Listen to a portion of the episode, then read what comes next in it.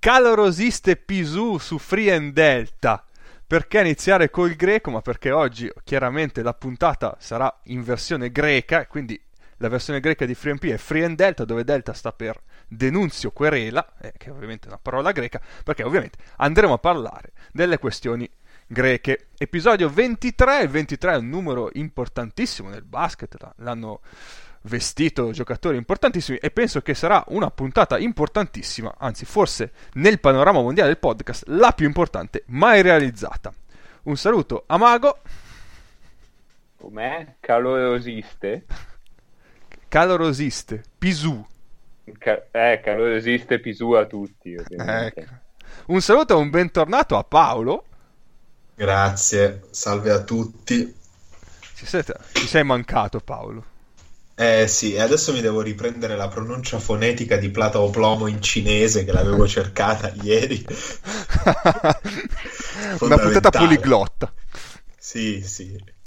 E eh, una prima sorpresa perché oggi abbiamo il primo ospite di Free and Delta, ma il terzo ospite dopo la Sabatini, che salutiamo sempre e spero che salutiamo, di Free MP, che è il fan numero uno del Falco Vulcano, che poi a tempo perso scrive anche per la, per di, la, Virtu, la Virtus Bologna. Ciao Nick Fiumi.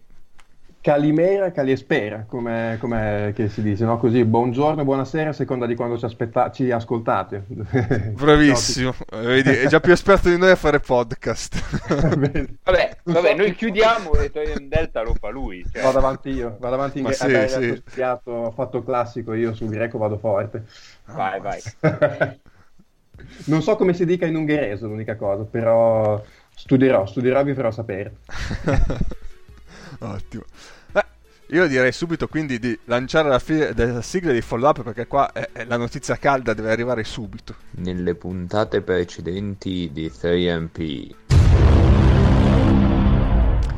Perché come saprete questa settimana c'è stato un aggiornamento, un, un, il proseguimento della querela tra Panathinaikos e Olympiakos e ci, ha, ci hanno regalato altre perle incredibili. Allora, il Panathinaikos ha, eh, parlato, ha fatto la sua dichiarazione dopo aver incontrato Olympiakos per eh, aggiornarsi su quello che era successo durante la Coppa di Lega e aveva detto, vabbè, in, in brevissimo aveva concluso dicendo, beh, se non vogliono gli, gli arbitri greci, prendono quelli cinesi.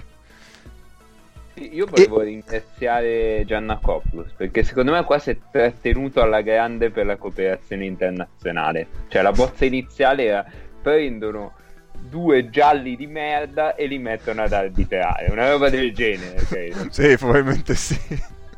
Invece no, ha detto cinesi, non ha aggiunto cose varie, quindi bravo Gianna Coplus che rispetta le, le altre nazionalità.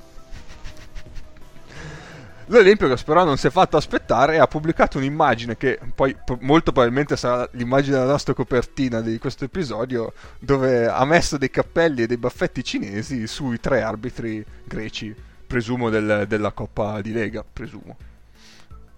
Ma a me sembrano messicani, tra l'altro. I baffi, cioè, i baffi messi... sono, sono cioè, è Speedy Gonzales quella roba lì, non, non sono cinesi. Sì, in effetti con una chitarra sarebbe un po' mariachi, eh, quella foto lì. Eh, eh sì. Vero? Sì, sì, è il cappello che indica un po' più la provenienza cinese, però. Il baffo frega. Il baffo frega, sì. E mm. quindi che dire? Che dire? Noi pensiamo di stare male, ma c'è... che è entrato plomo in cinese per la circa in cinese perché poi il cinese è una lingua con, con, i toni quindi a seconda di come metti gli accenti puoi cambia, cambia. salutare una persona o dirgli che c'ha la mamma puttana quindi confermo ci sono quattro suoni e 18 accenti sì, sì, quindi sì. è la lingua perfetta per Giannacopoulos di cui insulta tutti, ma in realtà dice voglio un piatto di pasta stasera. Sì, per, riportare un po' di cultura in questo podcast, la, la, più bella poesia in cinese pare sia scritta tutta con un solo suono. Beh, ma è fantastico. Tant'è vero che la poesia cinese in realtà è più che altro un'arte figurativa che, no, che interpretativa come la nostra.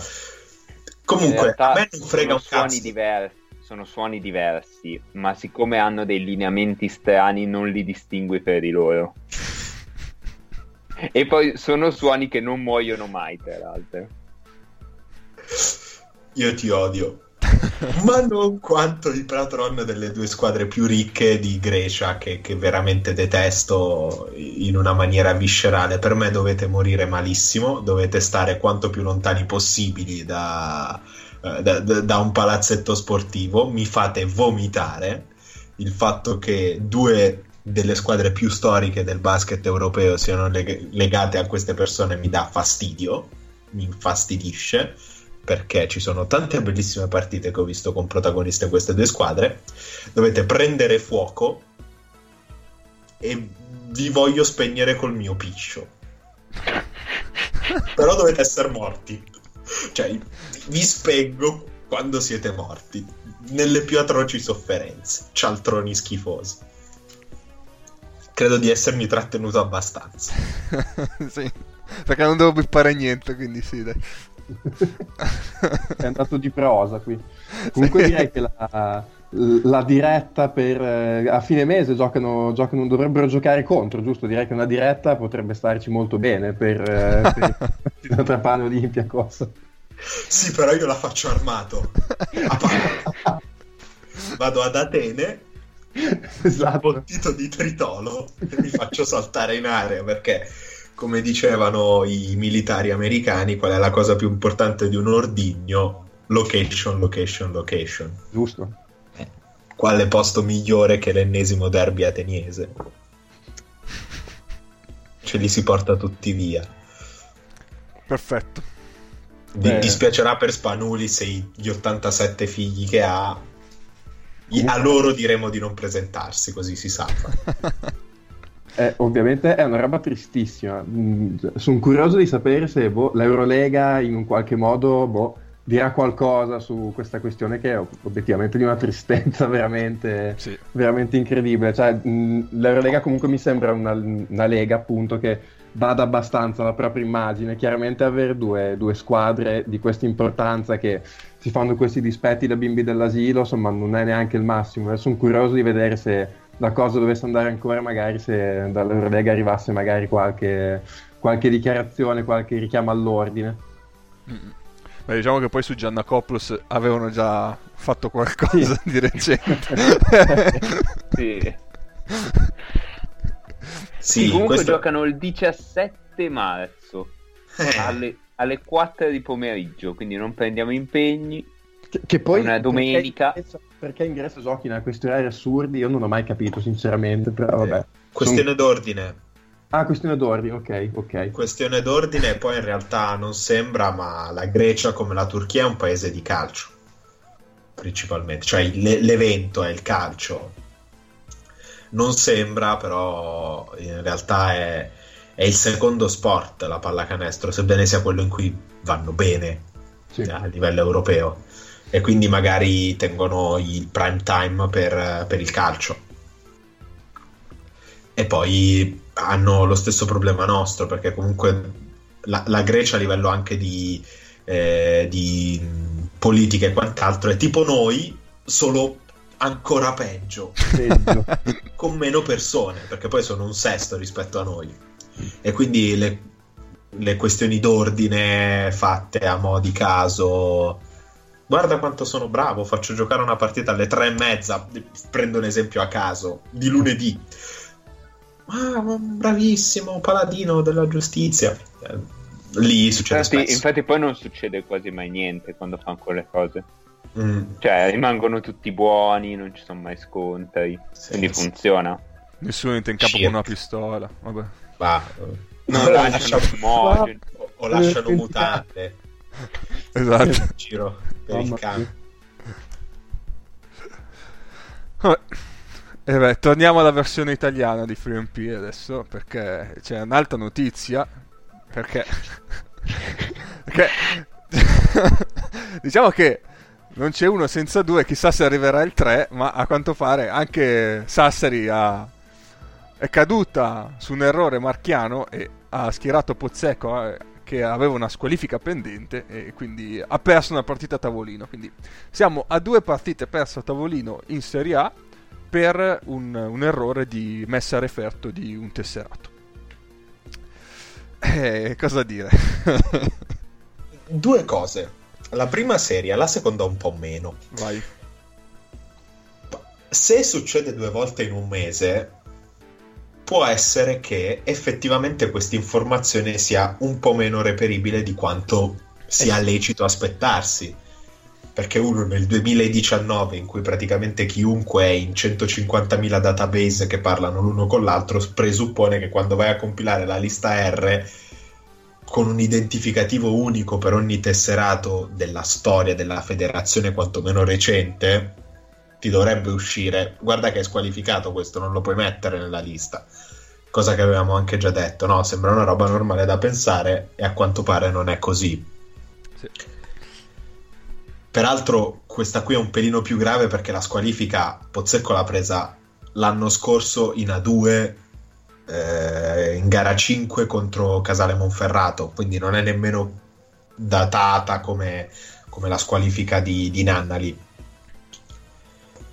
La seconda è che c'è veramente un piano. A me piace pensare dell'altissimo che, che ha un senso dell'umorismo particolarmente malato. Che nel momento in cui noi diciamo che un giocatore per una squalifica non può essere la linea comica, decide di presentarci un allenatore un pochino più simpatico come personaggio per vedere se lui sia adatto a fare la linea comica. È da, è da decidere, diamo Sì. la decisione al, al nostro gentile pubblico. La, la terza possibilità è che oltre a Pistoia ci sia un'altra squadra con una grandissima difesa in Serie A. esatto. Perché anche Cremona avrà una grande partita con zero punti su B. Eh, normalmente Sacchetti non è famoso per i suoi, diciamo, per la sua organizzazione difensiva, però quest'anno Cremona è una squadra di, di alto livello, molto, molto ben messa in campo, che Mm. anche nella metacampo meno curata ha mostrato di essere comunque molto valida. certo che però se si impegna così tanto e dall'altra parte mi, mi cade l'efficienza offensiva che di solito ha, eh, non so, solo 20 Beh. punti per una squadra come Cremona. Poi su Eh. 45 minuti perché sono andati all'overtime. È vero. Credo fossero 0-0 dopo 40 e... E poi abbiamo fatto 20 punti in 5 minuti. Questo comunque, come in Grecia no, c'è il dualismo col calcio, anche questo in realtà è un sottile dualismo col calcio, perché ormai nel calcio c'è il VAR, no, che ogni gol bisogna aspettare, vedere il VAR così. Adesso anche nel basket, alla fine di ogni partita bisogna aspettare ad andare a vedere che non ci sia qualcuno che ha giocato squalificato e vedere se effettivamente si può festeggiare oppure è uno 0-20 a tavolino. Quindi secondo me anche qua c'è un dualismo abbastanza sottile col calcio sotto. Eh, Sì, sì, sì. Bravo, Vero. mi piace questa, questa lettura. mi Vero. piace, sì, sì, sì, sì, sì. Comunque a quanto pare dopo, che dopo questa seconda vicenda la Lega si, si ritroverà per eh, valutare un attimo se fare qualcosa a riguardo. Eh, Io eh, Tipo, tipo un cazzo di database. due, due stringhe di codici saranno. Cosa saranno? un, un- un- un- un- porca Non puttana lo so. database. Cioè, non lo so adesso. Co- Cioè, Conoscendoli, secondo me è più probabile che sia un cazzo e basta. Però magari ci metto anche il database alla fine. vabbè, Eh, non posso dire certe cose. Ehm, che in realtà una lega seria si ritrovava il giorno dopo che era successa la cosa di Nannali. No, questa qua ha aspettato che succedesse la seconda volta. E vabbè, secondo me aggrava ancora la, la- la cosa del, del movimento in salute. Comunque, Eh, vabbè. che altro dire.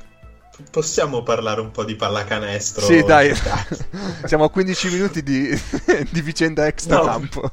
Perché capisci, rispetto al solito io sto registrando da una posizione molto vicina a una finestra. Se andiamo avanti così mi butto. Quindi non c'è la porta e la lavastoviglie oggi.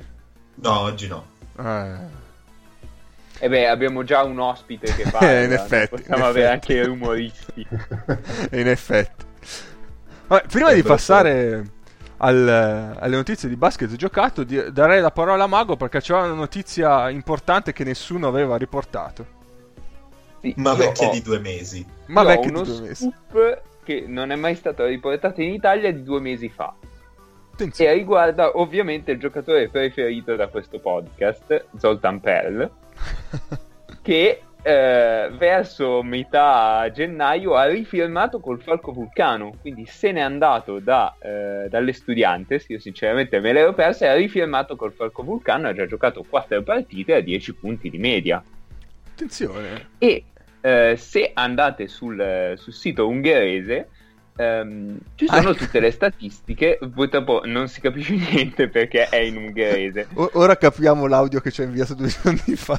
Esatto, se, se invece provate con Google Translate a eh, capire qualcosa, eh, ci, sono vabbè, delle, delle frasi completamente a caso e poi c'è una colonna con scritto VAL, che io credo sia la valutazione. E scopriamo immediatamente che la valutazione in Ungheria è eh, calcolata nel seguente modo.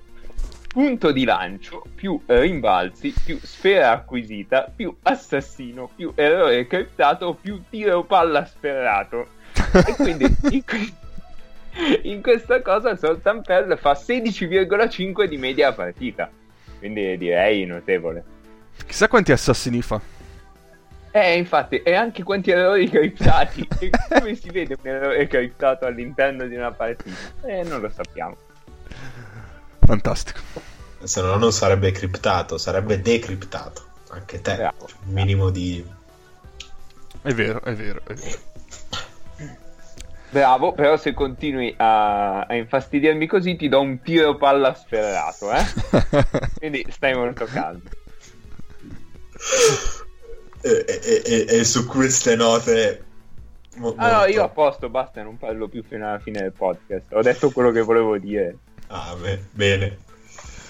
Paolo, vai, continua a parlare tu perché per darti, un- cioè, sei stato assente una puntata, adesso ti diamo libero spazio per recuperare quella mezz'ora che non ci hai dato settimana scorsa.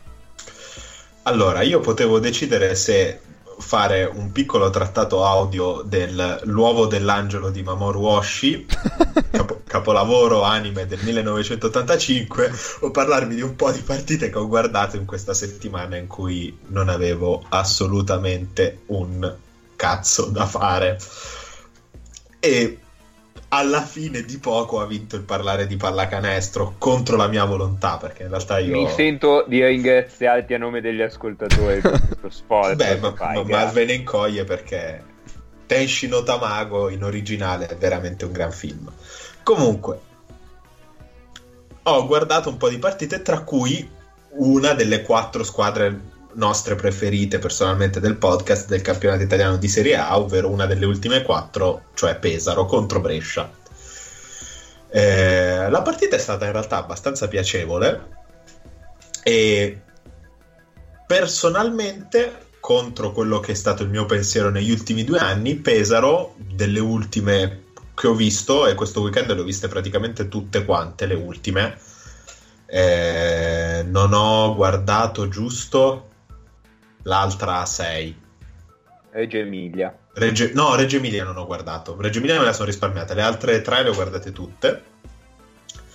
Eh, che vabbè. è quella che deve retrocedere. Eh, probabilmente sì. E Pesaro in realtà è una squadra abbastanza indecifrabile. Ha un problema in comune con una squadra con cui parleremo anche con, con Nick, che è Bologna, solo che Pesaro è molto più scarsa di Bologna. E cioè che i propri giocatori di riferimento eh, sono giocano contro loro stessi e si tolgono ritmo da soli. Però in realtà McRae e Blackmon sono due giocatori di assoluto talento offensivo.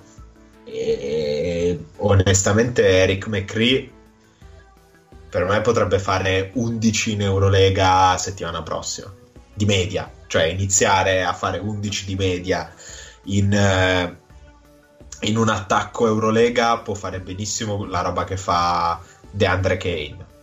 Tranquillo, tranquillamente. È diversa la difesa di- di- dei due. Non che Kane sia difensore eccelso però ecco un po' meglio di McRae E... Uno dei due è controllato da Milano, giusto? O sbaglio? Mi ricordavo di un americano di Pesaro che era sotto, non so se o in prestito o ci aveva messo le mani sopra Milano a inizio stagione. Ma si diceva, ma la- sembra che in realtà non è così. Sarebbe Ah, ok. McRae in teoria. eh, credo. Dovrebbe essere tra...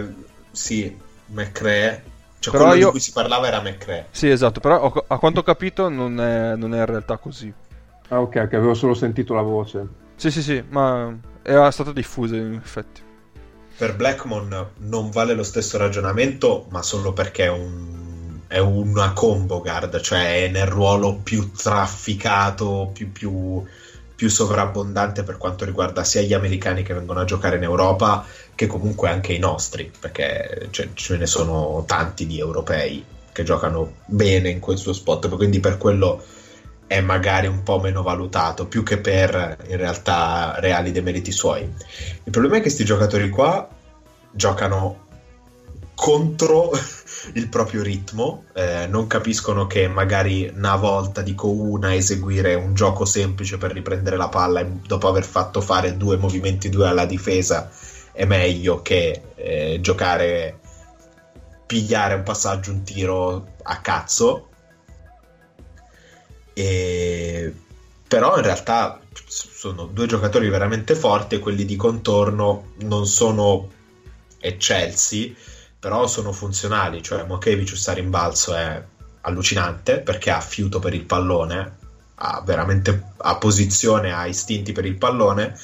Mm, in attacco può soltanto produrre da rimbalzo offensivo, però ne piglia una quantità allucinante e tutto sommato gli altri non sono male. Secondo me Artis non è un cattivo giocatore, però per questa dimensione qua non, è- non- non mi sembra uno da di più.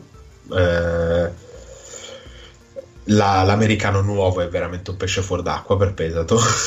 La Lions non, non mi ha fatto una bellissima impressione, però è anche vero che questo qua giocava in Libano ed era fermo da 25 giorni.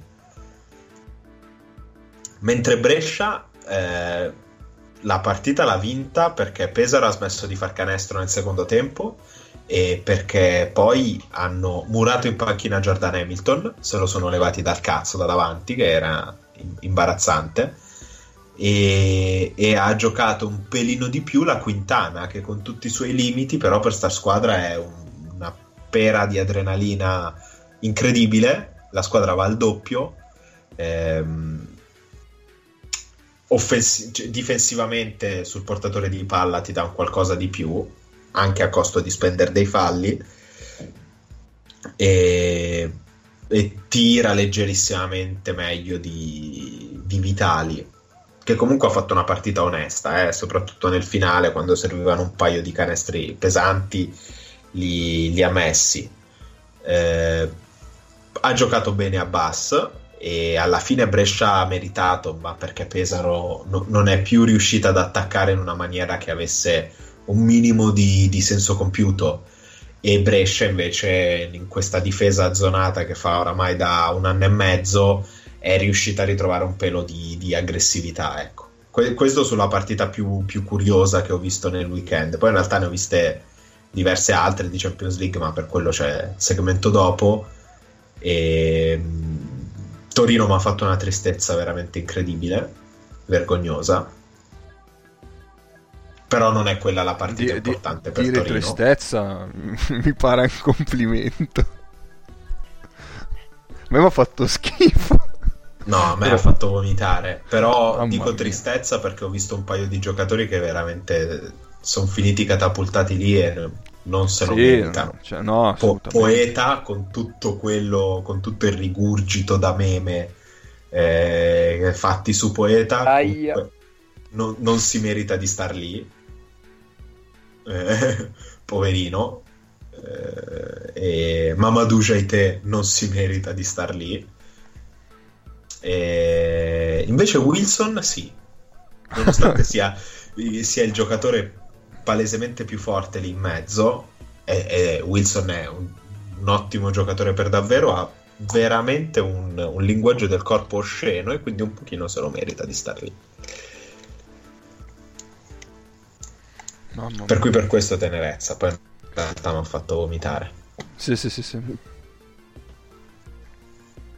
Tra l'altro, nel momento in cui hanno dato via Carr, ha immediatamente messo il tiro della vittoria per Cantù. Proprio, cioè, quando l'annate nascon bene. Sì, sì, sì. ma- Ma, ma in realtà, secondo me, nemmeno il tanto bisfrattato da questo podcast Victor Rad è un giocatore così puzzolente per come è sembrato a Torino. Ah no, a quel livello dovrebbe stare, teoricamente. Sì, cioè, Adesso dov'è finito Victor? a casa Victor Rad. No, era andato da qualche parte. mm. In D-League? No. No, no, no, è rimasto. Non mi ricordo se in Cina o comunque qua in Europa. No, in Cina, in Cina devi far canestro. Puoi non far nient'altro, però devi far canestro per, per giocare in Cina. Eh. E lui non, non- non fa canestro. Ah no, è free agent, è free agent, è free agent. È ancora. È libero. libero Ok. come un fringuello. Comunque Carr se, se trova un allenatore che lo, lo instrada un minimo, eh, secondo me potrebbe non essere così male come è sembrato a Torino. Cioè perché a Torino sembrava che non capisse veramente niente, di nulla, che ogni tanto prendesse dei tiri a cazzo così e poi basta. E invece potrebbe non essere un brutto giocatore. ecco. Sì, era una situazione dove sembravano tutti, probabilmente anche adesso, peggio di quello che in realtà sono. Sì. Anche a me dava l'impressione di un giocatore insomma, con dell'upside che in un contesto giusto potrebbe, potrebbe rendere. E Cantù per assurdo potrebbe essere il contesto giusto perché io ho visto l'altra sera la partita con Brindisi, hanno tirato fuori dalla ghiacciaia Davis che gli ha fatto tipo 15 più 20, cioè sembrava tirava giù tutto quello che si muoveva vicino ai ferri. Eh, non lo so, Cantù se- sembra una, una squadra che, non so, vedi quello che succede e dici, vabbè, adesso le cominciano a perdere tutte di 40 e invece, e invece tutti quelli che hanno messo dentro, compreso un bellissimo La Torre in quintetto, cioè hanno fatto loro, Cardi ha vinto la partita, eh, sono abbastanza enigmatici. No, aspetta, ha giocato, ha giocato la torre in quintetto. Sì. Se non... Fammi recuperare sta partita immediatamente. The Tower ha giocato titolare, sì, sì, sì. È partito in quintetto, sì sì. Cazzo, io stavo cominciando a Svel, a Svel contro quegli altri zozzoni, ma che cazzo me ne frega? La torre in No, oh, che zozzoni, sono lituani, eh? Stai calmo. Ma che cazzo me ne frega? Cioè, la torre in quintetto, Cioè, ma lascia fare. Tra l'altro No, sta no, va bene, va bene. Noi, noi tre andiamo avanti col podcast e tu ti guardi la torre. Vai. Chi che sta parlando? Eh, no, no, dicevo solo che c'è stata una bellissima staffetta alla Torre Parrillo, cioè che secondo me in effetti vale la visione. Miglior Però no, partita cioè- della storia della pallacanestro. Lascia Alla stare. fine è stata anche godevole, l'ho, l'ho vista, l'ho vista quasi tutta, mi sono fatto questo e ti dirò è stata comunque una partita che, che si è lasciata guardare. Cantù ha, ha dei giocatori, secondo me ad esempio anche Jefferson sotto canestro è, è un bel giocatore, Gaines e Blakes comunque se sono in giornata sono dei giocatori non male, Brindisi è una squadra che a me piaceva dall'inizio del campionato, l'avevo vista in precampionato dal vivo a un torneo e mi aveva fatto una bella impressione. Poi magari non mi aspettavo che rendesse come sta rendendo adesso, però mi aveva fatto una bella impressione, una squadra intensa e obiettivamente mh, come sono riusciti a rimpiazzare Clark praticamente mettendo a giocare da playmaker Moraschini e Banks mi ha, mi ha abbastanza sorpreso. E alla fine è stata anche una bella partita poi sono arrivati all'ultimo tiro con ovviamente Cantù che ha cercato di perdere in una maniera assurda perdendo l'ultimo pallone sopra di due poi concedendo un canestro completamente smarcato a Banks per il pareggio e poi Carr ha messo il tiro praticamente sulla sirena. Insomma c'è stato un po' tutto il basket italiano in 40 minuti molto bello Ah, diciamo che Cantù e Brindisi sono due squadre che offensivamente hanno del talento, quindi è piacevole da giocare, da vedere se giocano, se sono in giornata, diciamo. Eh, va bene, Paolo, quindi vuoi raccontare qualcos'altro? Passiamo al prossimo argomento. Ma eh, se parliamo di Champions League, mi tengo le mie idee su Venezia per il segmento dopo. Mm, Sì, no, perché adesso, no- stiamo- adesso parleremo di Champions, quindi... Ok, va bene, allora aspetto, aspetto un, un secondo. Ok, Allora, ovvia- sono iniziati i playoff di Champions League tra le squadre presenti abbiamo le nostre due di Venezia e Bologna. Abbiamo appunto invitato Nick per avere un, una voce in più riguardo Bologna, poi parleremo anche un po' di Venezia, un po' in generale di quello che abbiamo visto di questi playoff iniziati. E quindi Nick, vuoi iniziare tu parlandoci un po' di Bologna? Sì, sì, beh, intanto insomma siamo partiti con un pareggio, 74-74 Le Mans, partita giocata 90 minuti di centrocampo, alla fine niente, un pareggio che ha lasciato scontenti tutti. No, eh, la Virtus che soddisfazione, squadra... eh, poter eh, pareggiare una partita. Molto, molto bello, dopo, dopo, i punti per le sconfitte anche i pareggi obiettivamente mancavano. Ti vuoi unire e... al nostro rent contro i pareggi nel basket? No, no, è una so... cosa sono contrariato. Perché questo, tra l'altro, porta a un effetto collaterale bruttissimo, che è quello per cui parli con gente che ti dice: eh, no, ma attento perché adesso, col fatto che danno un punto per la sconfitta, la classifica cambia completamente. Tu prevedi, no, guarda che è assolutamente identico, cioè cambiano i punti, ma la sostanza è sempre quella. E invece devi combattere queste battaglie, non è divertente. Perché cioè, puntiamo a perdere perché così abbiamo un punto. esatto. No, difendiamo la sconfitta. Sai, sai, che cosa gli devi spiegare? No, la classifica è uguale. È che adesso se non paghiamo gli stipendi, eh, in realtà quando ci penalizzano di tre punti, ci penalizzano di quattro partite, non due. Esatto. Esatto, esatto. È questo che cambia, questa è l'unica cosa che cambia è fatto per lo 0 a 20 perché lo 0 a 20 teoricamente ti dà 0 punti in classifica se non ho capito male. L'1 e il 2 sono perché se perdi a tavolino prendi 0 punti. Se non ho capito male eh, perché non, non, sono sicurissimo di questa cosa. Sì sì perché lo 0 a 20 come risultato è un po' particolare. Ad esempio uno 0 a 20 non può essere ribaltato. Ah, ecco. Se, ecco. Una, se in una serie io perdo a tavolino una partita e quella dopo ti batto di 21, in realtà il, lo scontro diretto è a favore tuo sempre. Cioè, si dice 0-20 perché 200 a, a 0 sembrava brutto, ma okay. in realtà è un 200 a 0. Ah, scusate, okay. a proposito di 0-20... perdono 0-20 la, il ritorno? Cosa si fa? Si, si gioca solo... Si annulla il campionato, si, si gioca a boccia perché... Si fanno i supplementari per quelli che non potevano giocare delle due partite che hanno giocato lo stesso. No, no, no, si, si va a casa e si gioca qualcos'altro, tipo a Monopoli o a Cluedo. Io personalmente sono un amante del Cluedo, quanto me ne può fregare. Ringrazio... Eh, mi era venuta in mente una cosa sul 020 e ritorniamo un secondo sulla questione del, di Pozzecco. Io dobbiamo ringraziare l'Altissimo che la, nella, la, la, squalifica non valeva per la Coppa Italia, se no succedeva un casino inenarrabile. Ma secondo me lì l'hanno fatta po', cioè se lo sono inventati che non valeva per la Coppa eh, me, mi sa anche eh, a me perché sennò perché è un disastro. tecnico per cui non valga per la Coppa Italia. La scusa ufficiale che mi hanno raccontato è che la squalifica è federale, mentre invece la Coppa Italia è un evento Lega Basket che è una cosa separata dalla federazione, quindi tecnicamente la squalifica feder- FIP non vale per un evento le- esclusivamente Lega Basket. Me l'hanno raccontata, me l'hanno venduta così, perché anche sì, io subito sì. mi sono chiesto, ho detto vabbè adesso arriva il ricorso di Venezia, quindi eh, invece me l'hanno venduta così. Sì, sì, no, ma invece qua... siccome Venezia ci teneva alla Coppa Italia, come avevamo detto un paio di episodi fa, quando hanno detto oh potremmo fare ricorso per la Coppa Italia, no. oh, che sei scemo. a posto così. Boia qui sto a pigliare schiaffi da sti russi di merda e tu mi vuoi far giocare di nuovo contro Sassari. Ma, ma te non stai buono, cioè, stai buono, sì. Vabbè, chi- scusate, chiusa parentesi, possiamo tornare all'argomento attuale. Comunque, io preferisco Paolo in livornese che, che in cinese, se, se posso permettermi. Eh? Sì, sì, è vero. Bellissimo. Eh, e... Sarà di moltone meglio in livornese che in cinese. Come tra mangiare e sta a guardare. È, è, è, uguale per Livorno e Prato. No! no! Pisa.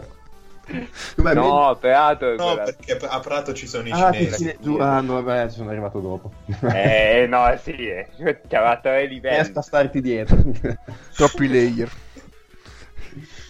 Va bene. No, dicevo, insomma, la Virtus, eh, la Virtus è in un momento della stagione un po', un po', di down, diciamo. Le ultime dieci partite mi pare ne abbia vinte solo tre tra campionato e coppe varie.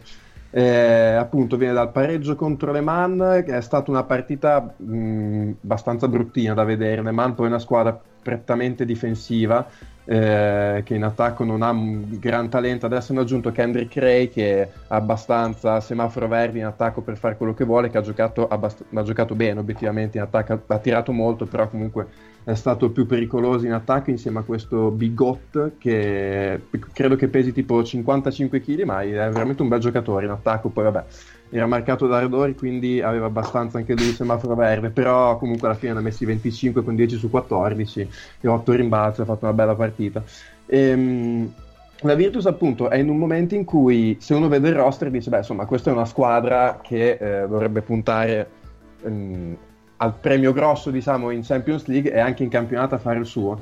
E invece è un po', diciamo, schiava di se stesso, soprattutto a grossissimi problemi mentali, di tenuta mentale all'interno della partita. Eh, credo che ormai siamo in doppia cifra di partite dove la Virtus va in vantaggio di 10, 12, 15, quando non 20 punti, e poi alla fine perde o quasi perde la partita. Eh, il quarto di finale con Milano, forse anche se è una partita che è stata vinta alla fine, credo il, il l'epitome della stagione della Virtus, cioè come in un minuto stavi per buttare via probabilmente la più bella partita che avevi fatto fin lì in, tutto, in tutta la stagione.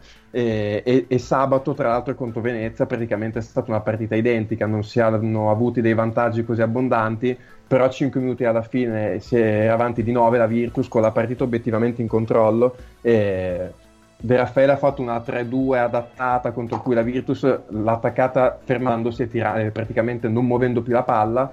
Dall'altra parte hanno segnato un po' Browns e un po' De Nicolao, insomma alla fine si è riuscita a perdere la partita, eh, tra l'altro mh, gestendo gli ultimi due tiri dando la palla a Moreira, eh, su cui a Venezia è bastato fallo perché eh, Moreira non metteva un tiro libero, quindi gli attacchi decisivi con i vari Taylor, Panther, Arador, Imbaye sono andate a Moreira che ha fatto uno su quattro dai liberi e la Virtus è riuscita a perdere anche quella partita. Eh, per il resto è una squadra che quando, quando, c'è, quando riesce a connettere in campo fa vedere anche del bel basket anche su tutte e due le metacampo perché comunque ha dei giocatori come Cuono, come Martin che gli danno quel tipo di intensità difensiva ehm, che può spezzare un po' in due le partite Taylor fin qua è stato forse il migliore della stagione come continuità di rendimento sulle due metacampo e mh, anche lui momenti in cui veramente mh, può dominare la partita su tutti e due i lati del campo. E, mh, il problema appunto è quando si spegne la luce. E spesso si spegne la luce quando si prendono dei vantaggi abbondanti. Ehm, come se si decidesse va bene adesso gestiamo la partita il problema è che è una cosa che la Virtus non riesce a fare e quello che succede è che si ferma la circolazione in attacco, eh, fermandosi la circolazione in attacco cala anche l'intensità difensiva e si prendono dei parziali pazzeschi.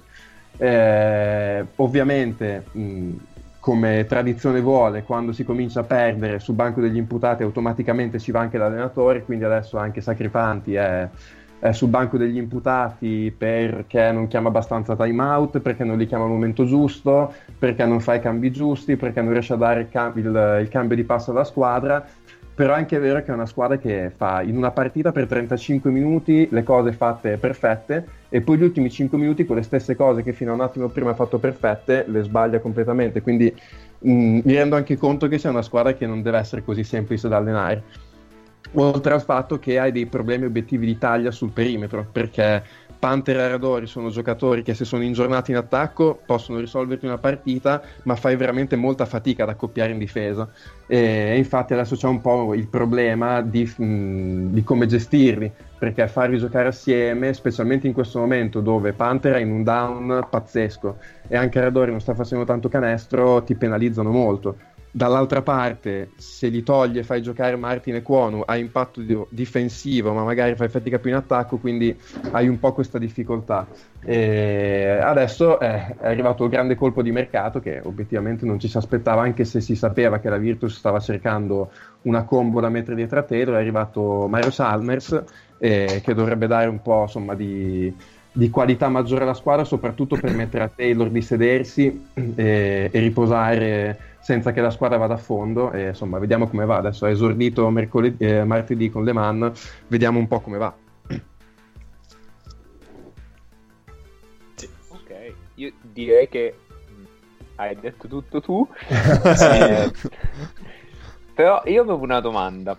Sì. Cioè, secondo te una squadra come la Virtus, in una ipotetica serie di playoff, è più avvantaggiata o cioè, rispetto a- alla stagione regolare, secondo te è più pericolosa incontrarla in una serie di playoff o rischia di, di buttarsi quasi fuori da sola? Cioè, secondo me è abbastanza lunga per avere tante opzioni in una serie di playoff è pericolosa anche diciamo per una Venezia o una squadra di, con un'altra classifica. È vero, eh, la Virtus è lunga e in questo momento però si stanno un po' perdendo per strada dei giocatori appunto perché mh, c'è proprio confusione a livello di rotazione, eh, tipo vabbè Baldirossi è praticamente ai margini delle rotazioni che sarebbe comunque il quarto di rotazione tra i lunghi però doveva avere dei minuti abbastanza importanti almeno mh, nei piani estivi. Ehm, anche, anche Cuono e Martin ci sono delle partite in cui hanno giocato meno. Io vedendola così ho paura che la Virtus in questo momento abbia dei punti deboli così specifici e così marcati che su una serie dove si gioca molto di adattamenti rischi di andare più in difficoltà magari che sulla singola partita. Perché sulla singola partita comunque tu hai dei giocatori che se ti, se ti indovinano la partita te la possono veramente vincere da sola. Panther è il giocatore che sei in serata è capace che ti mette 6, 7, 8 triple e ti vince una partita da sola.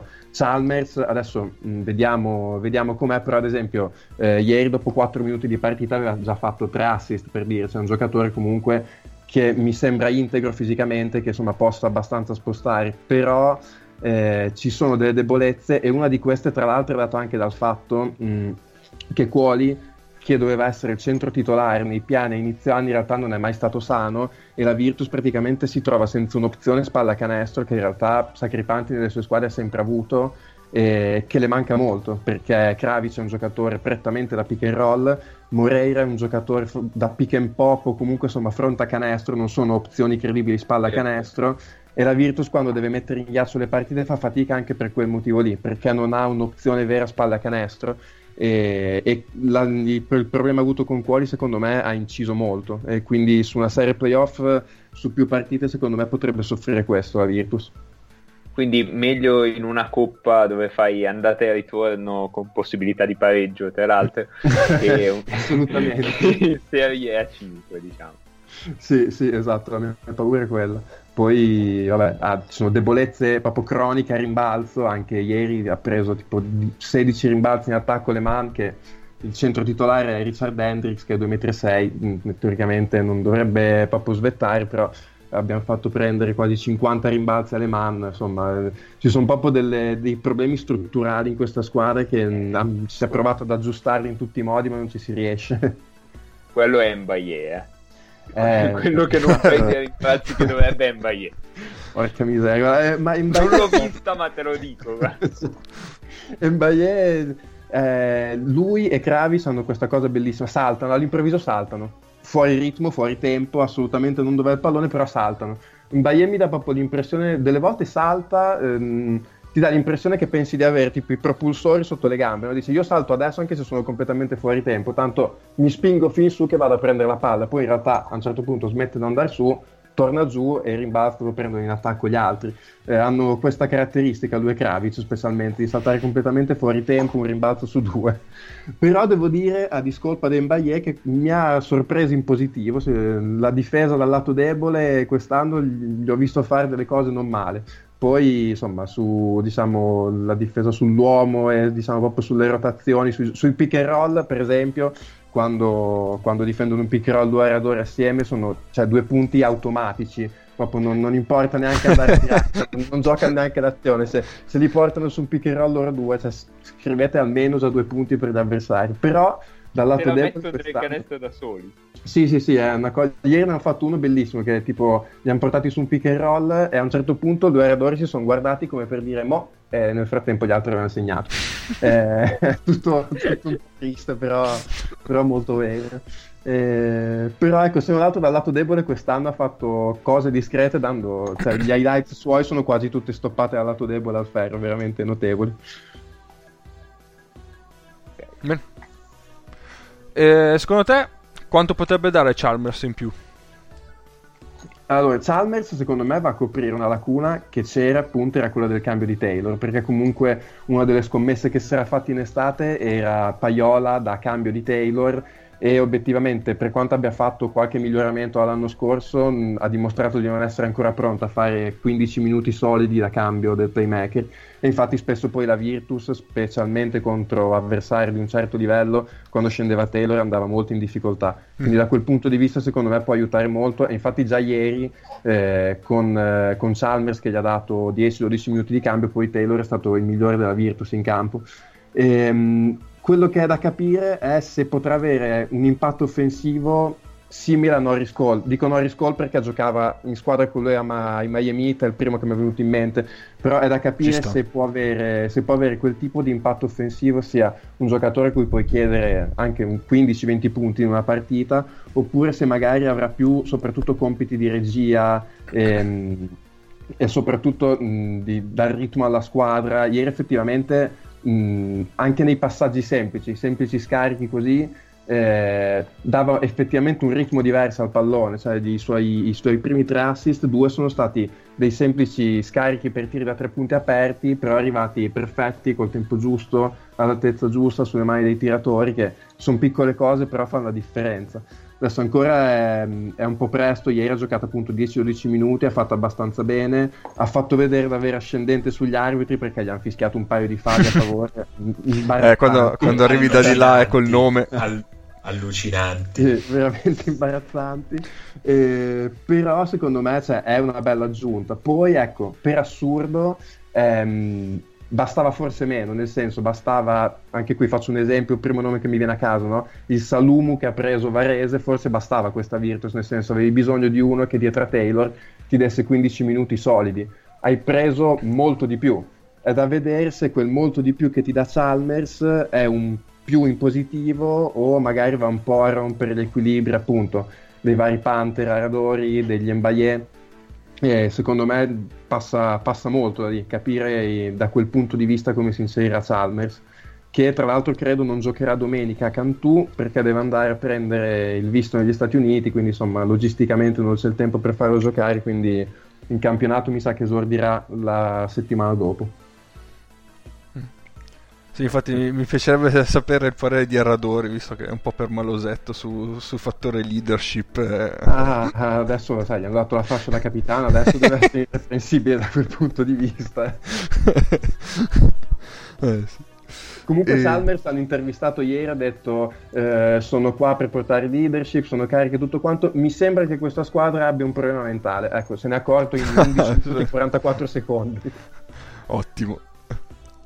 Eh, sembra, sembra Comunque sembra anche un colpo della dirigenza per far capire che vogliono investire pesantemente.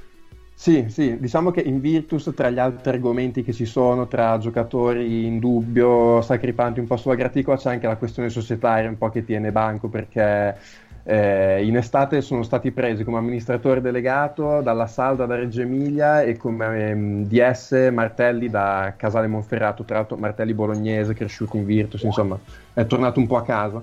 E, ehm, e praticamente ehm, due figure ovviamente con per dire la Pianigiani, molto vissuta alle spalle, due figure su cui comunque si, si, poteva dare molta fiducia dal punto di vista operativo, eh, che poi in realtà si sono trovate delegittimate nel giro di due o tre mesi, perché comunque la proprietà Virtus eh, vuole mettere molto le mani in pasta, eh, vuole, mettere, vuole dire la sua spesso, eh, è stato preso un altro DS, Ronci, dalla Virtus Roma, che sostanzialmente ha condotto la, la trattativa Salmers da solo. Ehm, è venuto fuori un po' questa cosa che praticamente Martelli, che era teoricamente il DS Impactor, non avrebbe saputo nulla della firma di Chalmers praticamente fino a che non è stato annunciato su internet. E, insomma, ah, che meraviglia, ma che meraviglia. C'è questa situazione un po' surreale dove adesso si parla di possibili dimissioni di, Marte- di Martelli, dalla salda e alla porta già da un paio di mesi, eh, insomma è tutto, è tutto, un po' in divenire, lo stesso Sacripanti da quello che si dice pare che comunque a fine stagione non verrà confermato, ci sono una situazione un po' così, di sicuro eh, è come nome Chalmers un colpo, un bel colpo, è un colpo che ti rimette un pochino sulla mappa no? del, del, mercato, eh, sì, perché sì, comunque sì, immagino che magari anche le squadre dell'Eurolega in questo momento guarderanno un pochino no, alla Virtus per dire, beh, vediamo Chalmers eh, che cosa può dare, per vedere se può essere un giocatore che il prossimo anno può farci comodo, insomma, ti rimetti un pochino sulla mappa anche in quell'ottica, anche perché da quel che so la Virtus sarebbe interessata a entrare in Eurocup il prossimo Eh, anno. immagino. eh. Anche da quel punto di vista, diciamo, hai dato, hai dato un segnale. Esatto, esatto, esatto. Va bene. Eh, direi che abbiamo coperto molto bene. Sì, sono andato Passare- un po' lungo. no, tranquillo. Assolutamente no. Eh, passare all'altra squadra Vuol italiana. Sei immedesimato nel podcast immediatamente. E infatti. Noi, noi andiamo sempre lunghi su qualsiasi cosa, quindi... Io sono un ascoltatore della prima ora, ho sentito tutto quello che avete detto, non mi sono perso un secondo, quindi Oh, ho studiato. Qui- quindi sai che siamo dei cazzoni allucinanti. Quindi per una volta che si va lunghi a parlare di pallacanestro si può anche fare. eh. Esatto, esatto. Ci esatto. mancherebbe. L'altra squadra che ha ha partecipato, ha giocato ieri in Champions League è Venezia, che eh, diciamo che non ha pareggiato in questo caso, ma ha preso. No, dici. C'è, c'è stato Eh. un momento in cui ha pareggiato, un paio di momenti in cui ha pareggiato Sì, sullo 0 a all'inizio. 0 e sul 12 a 12. esatto. e poi un po' Poi no. basta. Ehm, è stata una partita. Allora, io sono arrivato a casa ieri sera dopo, dopo lavoro, eh, ho acceso la TV e ho detto: Vediamo cosa, cosa sta facendo Venezia. Era già sotto, mancava mm, 8-10 minuti ed era già sotto di 20. Ho detto: Ah, ok, è già garbage. E stasera ho visto i primi 10 minuti e ho visto garbage a livello difensivo perché ho visto le difese oscene da entrambe le parti. Eh, E- A me mi ha salvato la mia ragazza ieri perché la, la partita la stavo guardando tutta, poi l'ho recuperata dopo, ma in tempo reale mi ha salvato, Mamma mia. salvato reni. C'era da un lato Venezia che praticamente era schierata a zona in alcuni frangenti, ma eh, si perdeva completamente gli uomini incredibilmente, cioè, ma dettagli davvero scolastici li perdeva.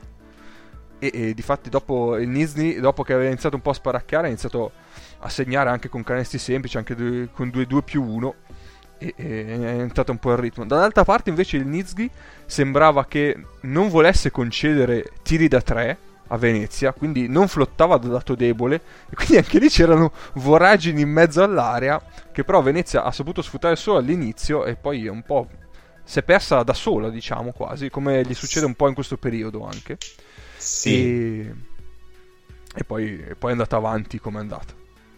Allora, pr- prima, cioè Venezia viene abbastanza comoda per spiegare una roba. Quando una squadra forte gioca così male, per- perché stiamo parlando di veramente una cosa Sì, sì, sì.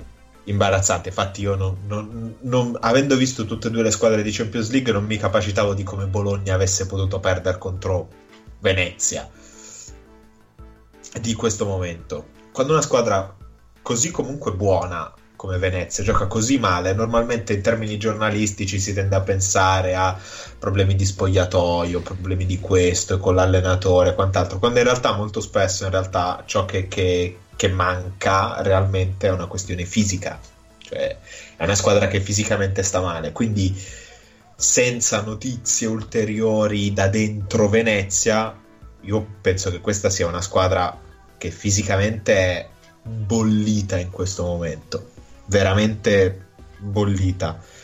È strano essere bolliti a marzo, è più comprensibile essere bolliti a metà tra gennaio e febbraio, diciamo spannometricamente. Ora, ieri la partita l'hanno preparata con tanto la parra a Novgorod la tocca soltanto Perry e poi gli altri tirano da fuori tranne Dragicevic a cui viene servito su, su uno short roll su un taglio così e quindi la squadra Venezia si è schierata fondamentalmente a zona. Il punto è che questa zona non ha impedito a Perry di entrare nel cuore dell'area tutte le volte che ha voluto. Fin dall'inizio in realtà. All'inizio sbagliato. E poi nel momento in cui si sono resi conto che questa zona lasciava come terra di nessuno la linea di fondo, Dragicevic ha iniziato a farci quello che gli pareva, linea di fondo e centro area, e lì si è creato il parziale che poi ha portato a- a- alla disfatta, nel- nel- com- completata diciamo nel, nel secondo quarto. in realtà i primi 12 punti in cui Venezia va velocemente in vantaggio sono dei canestri di cui due sono ben costruiti, gli altri sono delle giocate di talento e una rubata, cioè un contropiede da una rubata. E, e poi in realtà, cioè, nel secondo quarto, quando Venezia arriva sotto 10, De Raffaele chiama timeout, timeout che in realtà aveva chiamato già sotto 8, ma non c'era stato modo di, di prenderlo. Chiama timeout. In questo timeout, eh, i primi 30 secondi cazzia i giocatori e poi fa delle correzioni tecniche.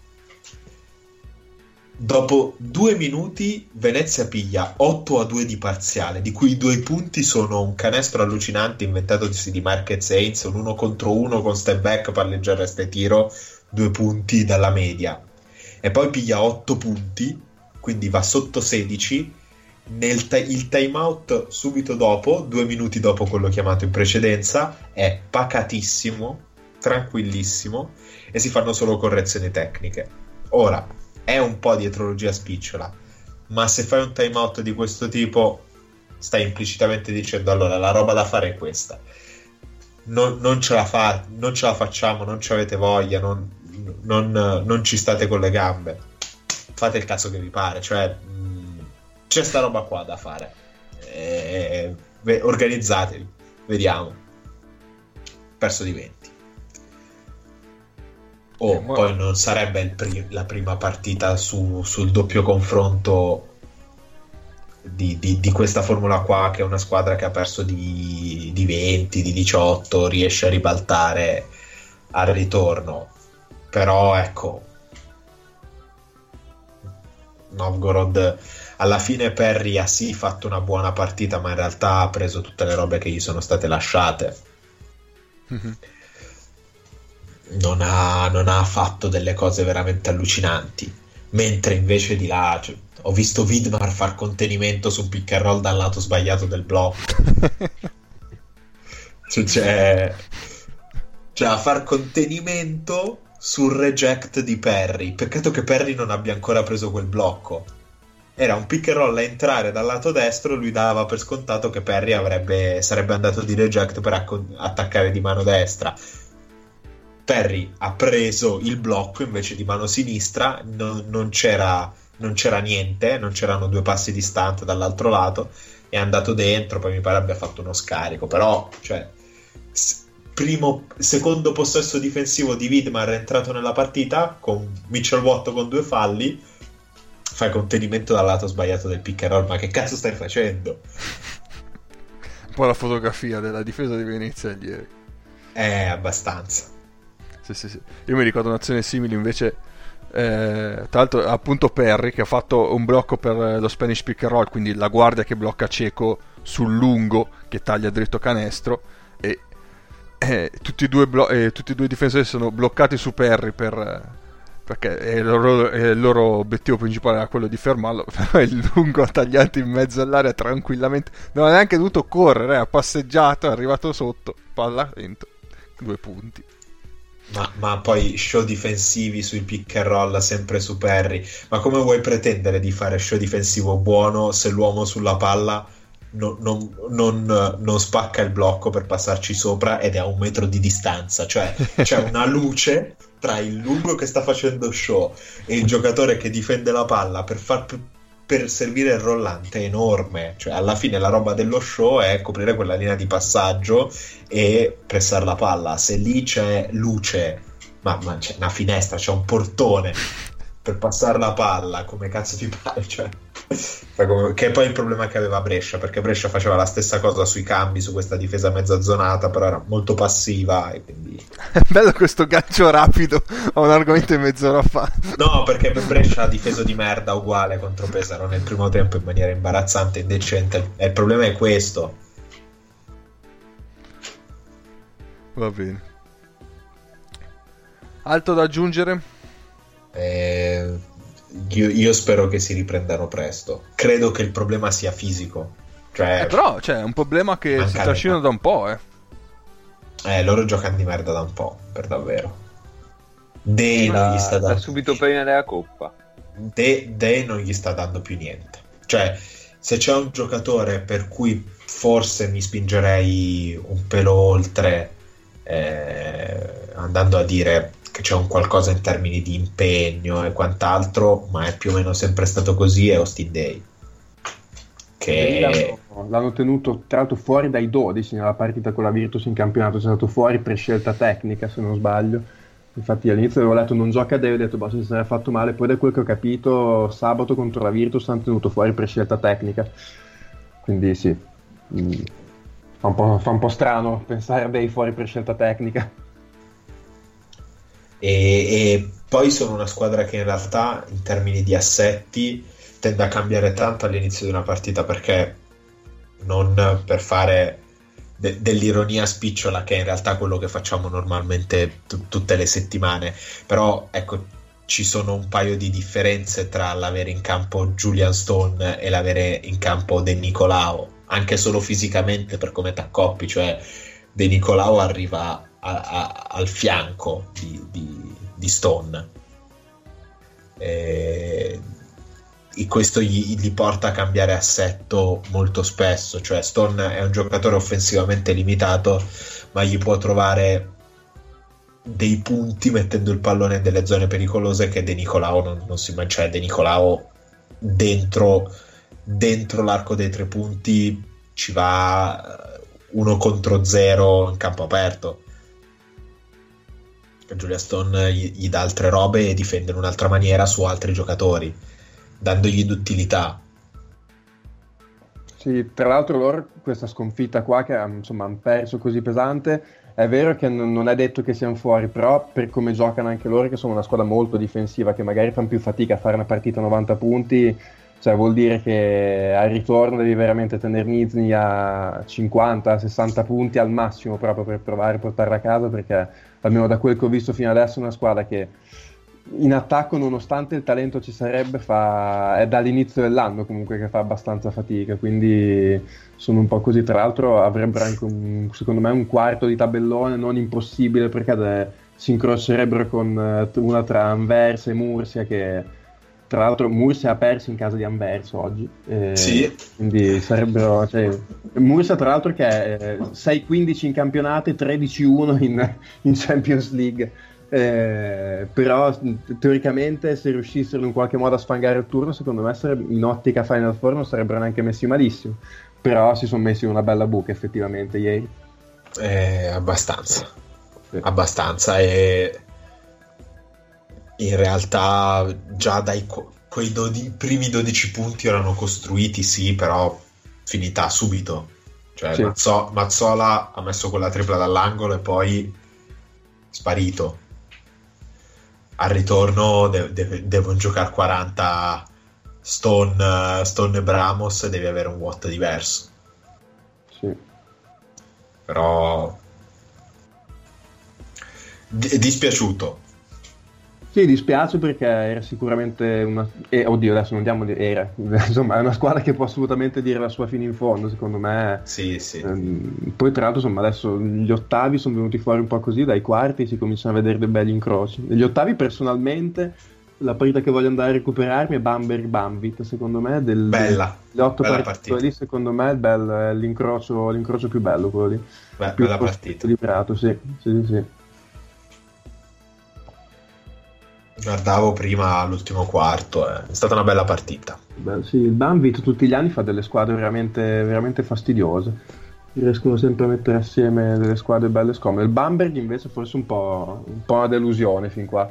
Obiettivamente col roster che avevano mi aspettavo un po' di più, anche se poi sono finiti nel girone quello più scomodo in assoluto perché erano insieme all'Apo il Gerusalemme e l'Ek Atene che forse sono con Tenerife le due squadre migliori del, della Coppa, quindi hanno avuto anche eh, un po' di le, le, vista la K è una squadra notevole. Sì. Vincenter sta giocando fuori di testa in Champions League, sta giocando veramente da Dio. Sì, sì. Anche il nostro Theodore, il, no, il, il nostro Megamind è, è un, giocatore, un giocatore allucinante, cioè in realtà perché uno contro uno ad attaccare il pick per attaccare il centro dell'area, il cuore dell'area è con tutti sti floater, eh, lasciando la palla lì, è un giocatore veramente rognosissimo. Finché Ah. non va in Eurolega e prende un sacco di legnate. Sì, ha bisogno di una squadra ecco, che, che- che- che sia ben consapevole di, di- di questo. Quando- Eh, Che, non lo si prendi, che non lo si prendi pensando sia Tyrese Rice, cioè questo da tre non tira. Ti- tira- se tira non sei contento. Mettiamola così. Un playmaker può essere un problema. Sì, E- sì, sì, sì. È un play classico? No, Niente, scusate. no, no, non, no, non è un play classico. No, non cominciare neanche perché finisce veramente malissimo. Molto bene. Eh, invece Terence Rice è vivo, mi confermate? Tyrese è, è abbastanza vivo, non ti dico Beh. molto vivo perché gioca il pick and roll con Cliff Alexander, una persona la cui carriera porta a giocare pick and roll con Cliff Alexander. Non può essere molto viva, però sì, è vivo. Ha giocato una bella partita contro il Bavit. E invece eh, Hickman e Zizis no, dai, non sono più vivi. Hickman molto meno di Zisis. No- non che sia difficile da credere, nonostante anagraficamente mi pare che Zisis sia un 3-4 anni più grande. Due. Due. Due. Solo due. Vabbè, Hickman era morto due anni fa, quindi... Quindi, vabbè. Vabbè, Zisis almeno gli ha dato la zampata in coppa che hanno vinto con l'Alba, giusto? È stato lui Sì. che ha fatto la vittoria. Sì, sì, sì. Il buon Nikos. Va bene, se K sei tornato? Sì, sono tornato. Ok. Quindi- Ma che bello. Però potrei sentarmi ancora. Dopo un po', esatto, passiamo all'Eurocup. Che anche questa sono iniziati i playoff, sono stati i primi turni oggi, eh, scusate, ieri. Anzi, aspettate, no. cancella. Sì, sono sì, stati il, ieri. pri- il primo giorno il 5, il secondo turno saranno l'8 e eh, sono state tutte partite abbastanza buone. Eh, io sono riuscito, tra l'altro, eh, so- dopo che ho visto che Venezia era in puro garbage, ho detto vabbè mettiamo su eh, Kazan eh, Locomotive che quella almeno sarà combattuta, anche quella era già in garbage che c'era Anchi, eh, anch'io me Kazan l'ho messo col doppio schermo. Io me l'ho Kazan- messo col doppio schermo. Me- Meno male che è arrivata Irene. Eh, vabbè. Ho beccato l'orario giusto, diciamo. Poi invece ho iniziato a vedere Alba Berlino Malaga e anche quella era una partita ho detto è iniziata con eh, Berlino che eh, ha preso subito largo vantaggio Eh, e poi eh, secondo quarto pure, cioè ha mantenuto quel vantaggio di 20 punti acquisito poco meno di Sì. 5-6 minuti e ho detto ok questa partita è un po' segnata e invece ha vinto Malaga con un recupero folle Ma allora, eh, parto da Alba Malaga? sì sì vai vai, vai. So, dimmi tu, cioè, tanto io le ho viste quasi tutte. Mhm, vai pure vai pure Va bene. Alba Berlino Malaga. eh, allora, diciamo, Malaga ha il, eh, l'enorme problema che eh, gli si è rotto nel momento sbagliato ehm, Jaime Fernandez, che era uno di quelli che, che gli creava attacco. Eh, per cui nel- nei primi due quarti sono andati in giro da tutti i giocatori possibili e immaginabili disperatamente alla ricerca di qualcuno che riuscisse ad attaccare e a creare dei vantaggi. Per cui a un certo punto, tipo sul 21 a 7, hanno iniziato a dare palla ai isolamenti di Carlos Suarez, che voglio dire è un bravissimo ragazzo, ha una faccia simpaticissima, ma non è che proprio sia il migliore giocatore da mettere in isolamento. E infatti eh, sono andati abbastanza in difficoltà ulteriore. Ehm, diciamo si sono ripresi verso l'inizio del secondo quarto perché è entrato Boatwright Mhm. che eh, non so, ha giocato tipo 5 minuti fuori dalla grazia del Signore e poi è riscomparso dal campo di nuovo e, e quindi sono ritornati sotto di 20 Ehm, a questo punto inspiegabilmente hanno iniziato tutti a segnare qualsiasi cosa da fuori. per cui, per cui Milosavljevic ha messo tre triple in fila inizio terzo quarto. Vabbè, con spazio, però insomma devi comunque metterne tre. Uh, Wilcher che ormai mh, fa solo il tiratore, non fa nient'altro, non, difende, non ha mai difeso in vita sua, però non attacca neanche il palleggio, non va in balzo, non, non, combina niente, però ha messo due triple fondamentali. Eh, Brian Roberts ne ha messa una sola, ha sbagliato abbastanza da fuori e soprattutto si è trasformato in un play classico praticamente per cui riceve la palla da una parte fa due palleggi e la ribalta dall'altra parte senza fare nient'altro ma eh, evidentemente va bene così.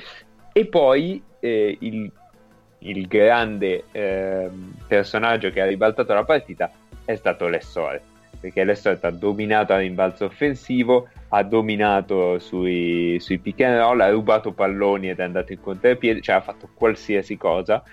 E i due possessi conclusivi sono tutti e due praticamente suoi, nel senso che eh, va a stoppare sul, con Malaga sotto di 1 eh, il tiro del, del, più 3, concede una rimessa con solo un secondo sul cronometro del, dei 24 quando mancavano 10 secondi alla fine della partita e poi dall'altra parte su un tiro sciagurato, non mi ricordo più di chi, eh, forse di Wasinski, eh, va a rimbalzo e, e, inchioda una schiacciata al volo che permette di vincere la partita a Malaga. Eh, in realtà poi alla fine tutta questa ricerca di uno che attaccasse dal palleggio è stata è stato trovato più o meno in Wacinski che una volta era solo tiratore e invece adesso sta anche attaccando il palleggio e ha messo in difficoltà la difesa di Berlino. Uh, il problema, secondo me, dell'Alba Berlino è che non ha abbastanza difensori sugli esterni, nel senso che Peyton Siva è fortissimo in attacco, però dietro un po' lo soffri e, e non ha altre possibilità, oltre appunto a Siva e a Hermanson, di, di attaccare in uno contro uno. Non ha gente da mandare in post basso, quindi sono andati un po' in difficoltà per quello in una partita che avrebbero dovuto controllare. Um, volevo aggiungere una cosa. Ah sì, Franz Wagner, che è un 2001, che però gioca. Cioè, gioca 10 minuti a partita, tira da 3, va bene. Cioè, complimenti a lui. Io quando avevo la sua età eh, non sapevo neanche cosa fosse il basket circa. Eh, domande, curiosità su questa partita, l'avete vista? Io ho visto l'inizio e la fine. Sì. Però ho visto che, eh, guardando un attimo le statistiche, no? Sì. C'è stato un crollo del, di Berlino al tiro eh, tra, a cavallo tra il secondo e il terzo quarto. Confermi? Uh, ma cioè, più che altro non hanno preso tiri buoni. Eh, nel senso, quindi erano anche difficili da segnare. Non, non lo so, forse è un periodo in cui eh, Peyton Steve è stato seduto un po' e quindi non hanno e Hermanson che mh, poveraccio gli vogliamo bene perché è islandese eh, però per una cosa buona che fa fa una minchiata l'azione dopo e quindi insomma diventa difficile da attaccare cioè ogni tanto fa le cose bene eh, però perde dei palloni che vi, vi, voglio interrompere per 10 secondi 10 di numero e non, e non sì. più gli arbitri greci hanno fatto sapere che se Olympiakos Panathinaikos verrà arbitrata da arbitri stranieri, gli arbitri greci si ritireranno dal campionato. Ci avete rotto il cazzo. Ma vi si doveva far far default. Pensavo Pensavo si, si sottoponesse a un'operazione per rendersi a mandorla agli occhi. Io fossi in Pier Silvio punterei a fare una, una soap opera per risalvare Mediaset dopo il flop di Adrian. Con questa diatribla tra... Beh, il materiale c'è. Ritorniamo eh. a parlare di pallacanestro, per favore. Vabbè. Uh. Uh, eh, niente, vado... io però purtroppo avevo visto solo questa, quindi in realtà il mio contributo okay. è abbastanza scarso. Quindi Luca puoi continuare. Ok, posso andare su Unix Kazan Locomotive Kuban, che nei miei appunti ho scritto... Eh? Un bagno di sangue. No, nei miei appunti ho scritto Kuban contro Locomotive. Eh, per dirvi quanto voglio bene all'Unix Kazan. Ehm, ma, mh, in realtà è stata una partita molto strana perché ehm, l'Unix è andata via subito, poi si è fatta rimontare da, dal Locomotive che ha quasi chiuso il gap e poi niente, il Locomotive ha smesso completamente di attaccare e, e la partita è finita lì. Ehm, il Loco ha bisogno assolutamente per il ritorno, cioè per gara 2 e gara 3, eh, di trovare qualcuno che possa difendere su Eric McCallum perché eh, ha fatto veramente quello che ha voluto.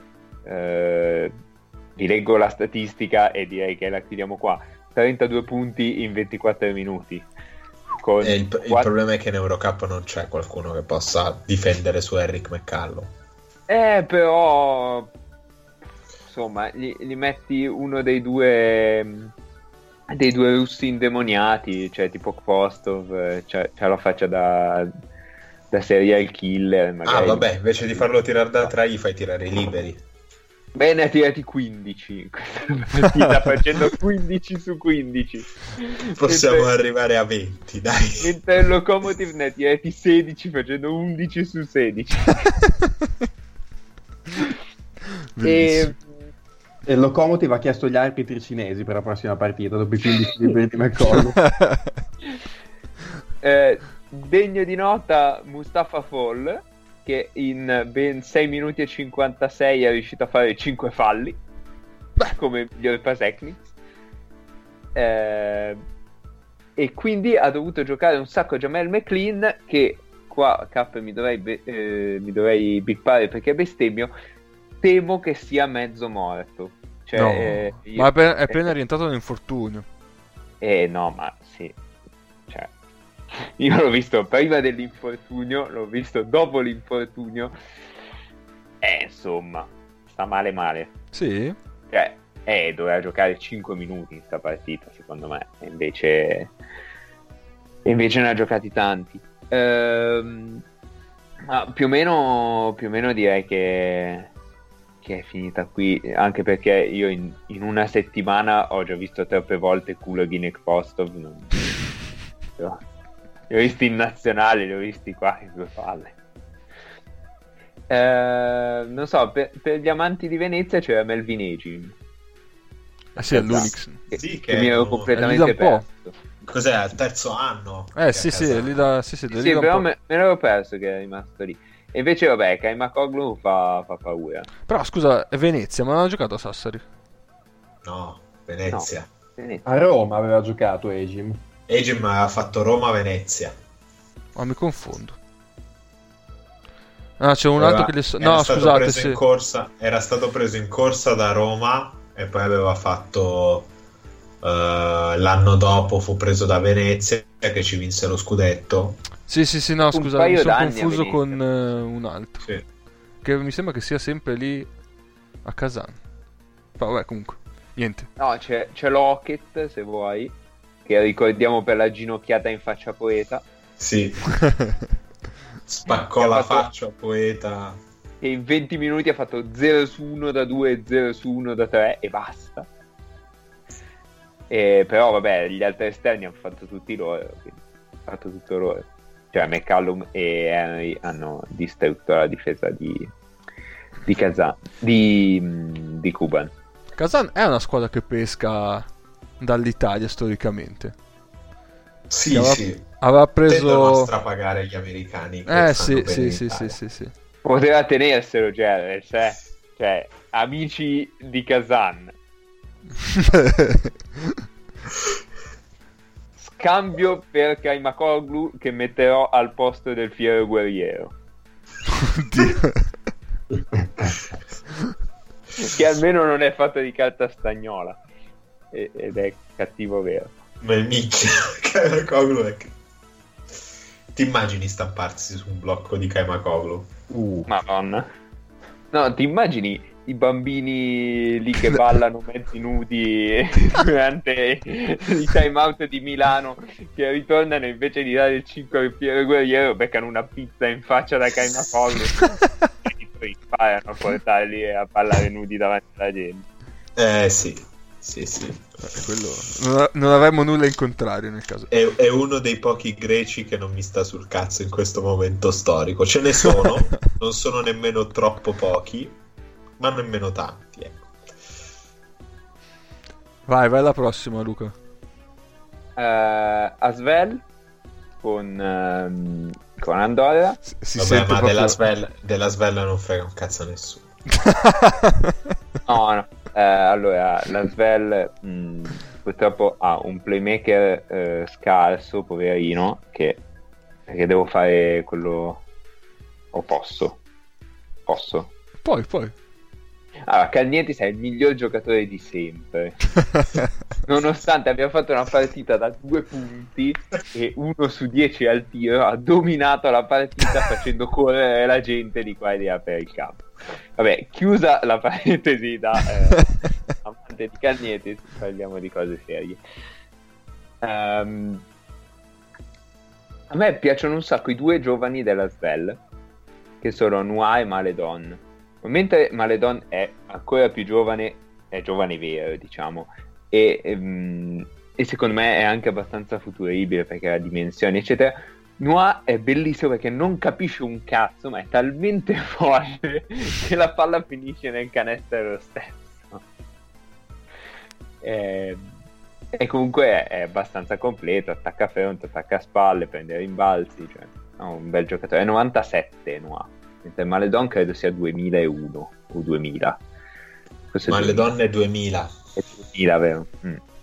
Ehm, No, beh, eh, cioè, Andorra mh, dall'altra parte non ho ancora capito perché continui a far giocare tutti questi pick and roll a Michele Vitali quando hai 18 piccoli da far giocare, cioè c'hai Rafaluz, c'hai Albc, c'hai Dylan Ennis, perché deve giocarli Vitali pick and roll? Ho detto una cazzata del 2001, maledonna. Ah, ecco. Vabbè, cioè, comunque è un giocatore del 2001 che gioca 15 minuti in Eurocup, eh, avercene. Ehm, cioè, secondo me è più forte di Tilichina alla stessa età. Ah, Anche beh, sì. anno. Ehm, E quindi niente, questa cosa di, di Andorra continuerò a non capirla, come continuerò a non capire eh, perché hanno quelle divise lì che sono completamente blu. E poi invece ho una domanda per voi, se eh, ne sapete di più di me. Ma è vero che la Svel è l'unica squadra del mondo ad avere i colori della divisa diversi da quelli dello stemma?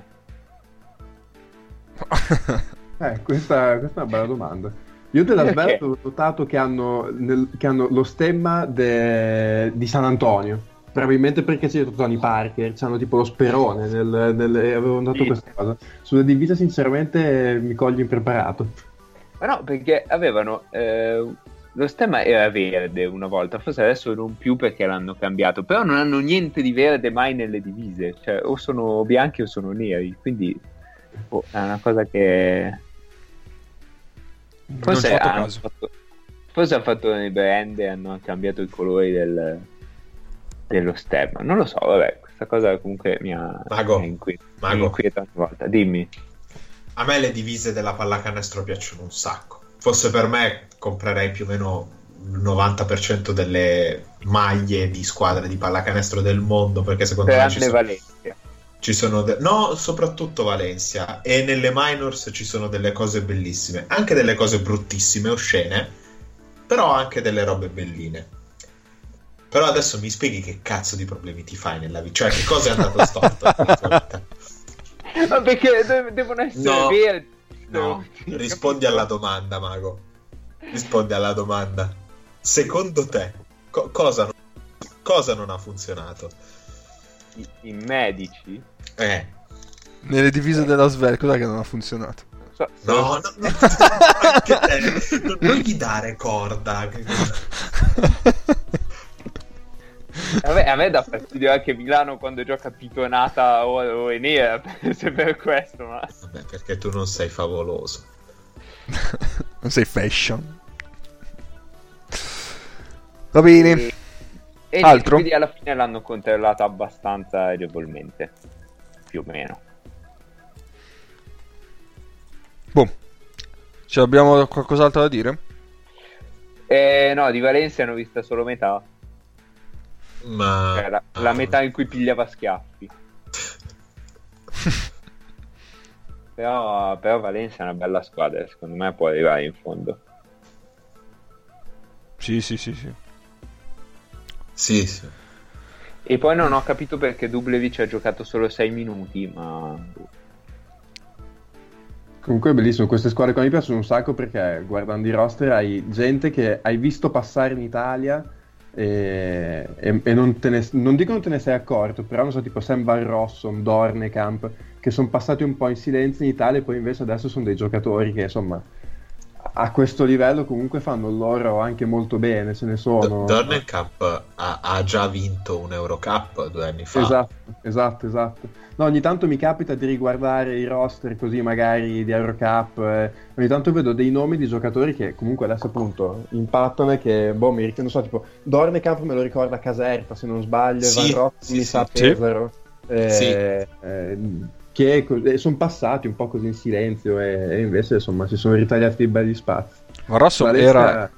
Sì. Sì, vai, vai, vai. No, no, dico, Valencia c'è una squadra che, mh, non so, anche quando ha vinto il campionato, il campionato spagnolo aveva dei nomi obiettivamente, no? Se- che se, se non conoscevi un minimo così, dicevi, questi come, come, come hanno fatto a vincere? Poi invece sono sempre stati una bella squadra. Anche quest'anno adesso magari hanno dei giocatori che col tempo adesso magari sono un po' più conosciuti, però comunque guardi il roster, non è che c'è il nome incredibile che risalta, eh, però giocano veramente bene, sono sempre una bella squadra, non c'è niente da fare. Sì, sì, sì. Quando giocano con eh, Dornekamp e Will Thomas insieme in ala sono pericolosi, cioè non puoi lasciare gli esterni, cioè non puoi andare a doppiare gli esterni un attimo perché questi qua tirano su qualsiasi cosa e, e gli esterni sono insomma sono buoni perché sono Matt Thomas, Sanemeterio che comunque ha 6.000 anni ma per i suoi 15 minuti a partita è un gran giocatore, Van Rossum eccetera. Quindi sono veramente pericolosi. Hanno due lunghi veri perché Dublevic è stato MVP delle, delle top 16 e Toby è un buon cambio ecco se adesso deve fare il titolare perché Dublevic non gioca non lo so potrebbe essere un mini punto debole, debole però Toby comunque è un bel giocatore quindi sono lunghi, sono profondi, tirano. Alla fine è la stessa squadra dell'anno scorso con cui hanno fatto una buona Eurolega. Sì, Mm. sì, sì. Sì. Sì. Ok, eh, direi che siamo giunti al dunque. Sì, sì, ci siamo. Eh, Direi dai. ci, ci reputiamo soddisfatti. Eh sì. Nick, vuoi ricordare i tuoi contatti, i tuoi link, i tuoi siti di riferimento? Sì, dunque, i siti di riferimento di base sono due, ovviamente Backdoor Podcast, eh, a cui mi sono unito con grande gioia quest'anno, e, e invece per chi vuole leggere un po' di roba sulla Virtus così, eh, insieme a Dave Trebbi abbiamo Vunera.it che è un blog barra sito barra insomma spazio dove cerchiamo di fare un po' d'approfondimento che vada oltre al gossip su- sulla Virtus, quindi insomma se, se siete tifosi Virtus e non siete mai passati fate un salto, se, se volete, boh, se non siete tifosi ma volete sapere qualcosa un po' su- di più sulla Virtus, eh, fate un salto pure voi, venite a vedere cosa c'è. Benissimo. Niente, allora è un adesso tocca... difficile, diamogli una mano. Parlare della Virtus a Bologna deve essere veramente due. Eh, ragazzi, eh, ci vuole, ci vuole dell'impegno eh, perché eh, mi viene- in mente tutte le volte quando ascolti i ragazzi di, di Bold Online che parlano del Pride di Boston, eh, mi, sento, mi sento molto vicino a quel tipo di situazione. Con la differenza, con la differenza che, che non c'è un oceano di mezzo. Eh, esatto. Ce li hai per strada. Ti vendo a Sì, prendere ti sotto casa. abbastanza. Eh, abbiamo- Perché la abbiamo- situazione è abbastanza simile, ma, ma noi abbiamo meno tortellini. Eh, esatto, sì, Bologna con meno. No, vi racconto proprio giusto un ultimo aneddoto. Cioè, eh, parallelo al, al sito abbiamo lanciato, tra virgolette, una chat WhatsApp, no? Che è stato un bel esperimento da una parte e dall'altro eh, ha fatto venire fuori cose molto divertenti. Un- l'ultimo hashtag che abbiamo lanciato è hashtag siamo la Virtus. Perché noi dobbiamo vincere non perché ci sia un motivo tecnico, noi siamo la Virtus. Nel- abbiamo Ah, vinto- certo. Abbiamo fatto il grande slam nel 2000, quindi noi dobbiamo vincere perché? Perché siamo la Virtus e quindi hashtag siamo la Virtus. Qualsiasi cosa succeda che coinvolga la Virtus, voi ricordatevi questa cosa. Noi siamo la Virtus, quindi Io, giusto per creare qualche, anche qualche istinto suicido ne- nelle persone che dicono queste robe qua, ricorderei che chi è nato quando la Virtus faceva il grande slam, quest'anno fa la maturità. Mamma mia. Fatevi due conti, Pe- pensateci, ecco, rifletteteci e, e poi così a latere vi dico che è mortale una caduta dai 10 metri in poi. Per essere sicuri tuffatevi di testa. Dal terzo piano in su, quindi. Eh. Circa sì. Dal secondo c'è possibilità che sopravviviate, quindi... Però in caso se vi buttate di testa non dovrebbero esserci problemi. Va bene, eh, tocca a noi ricordare i nostri contatti. Ma sì, dai.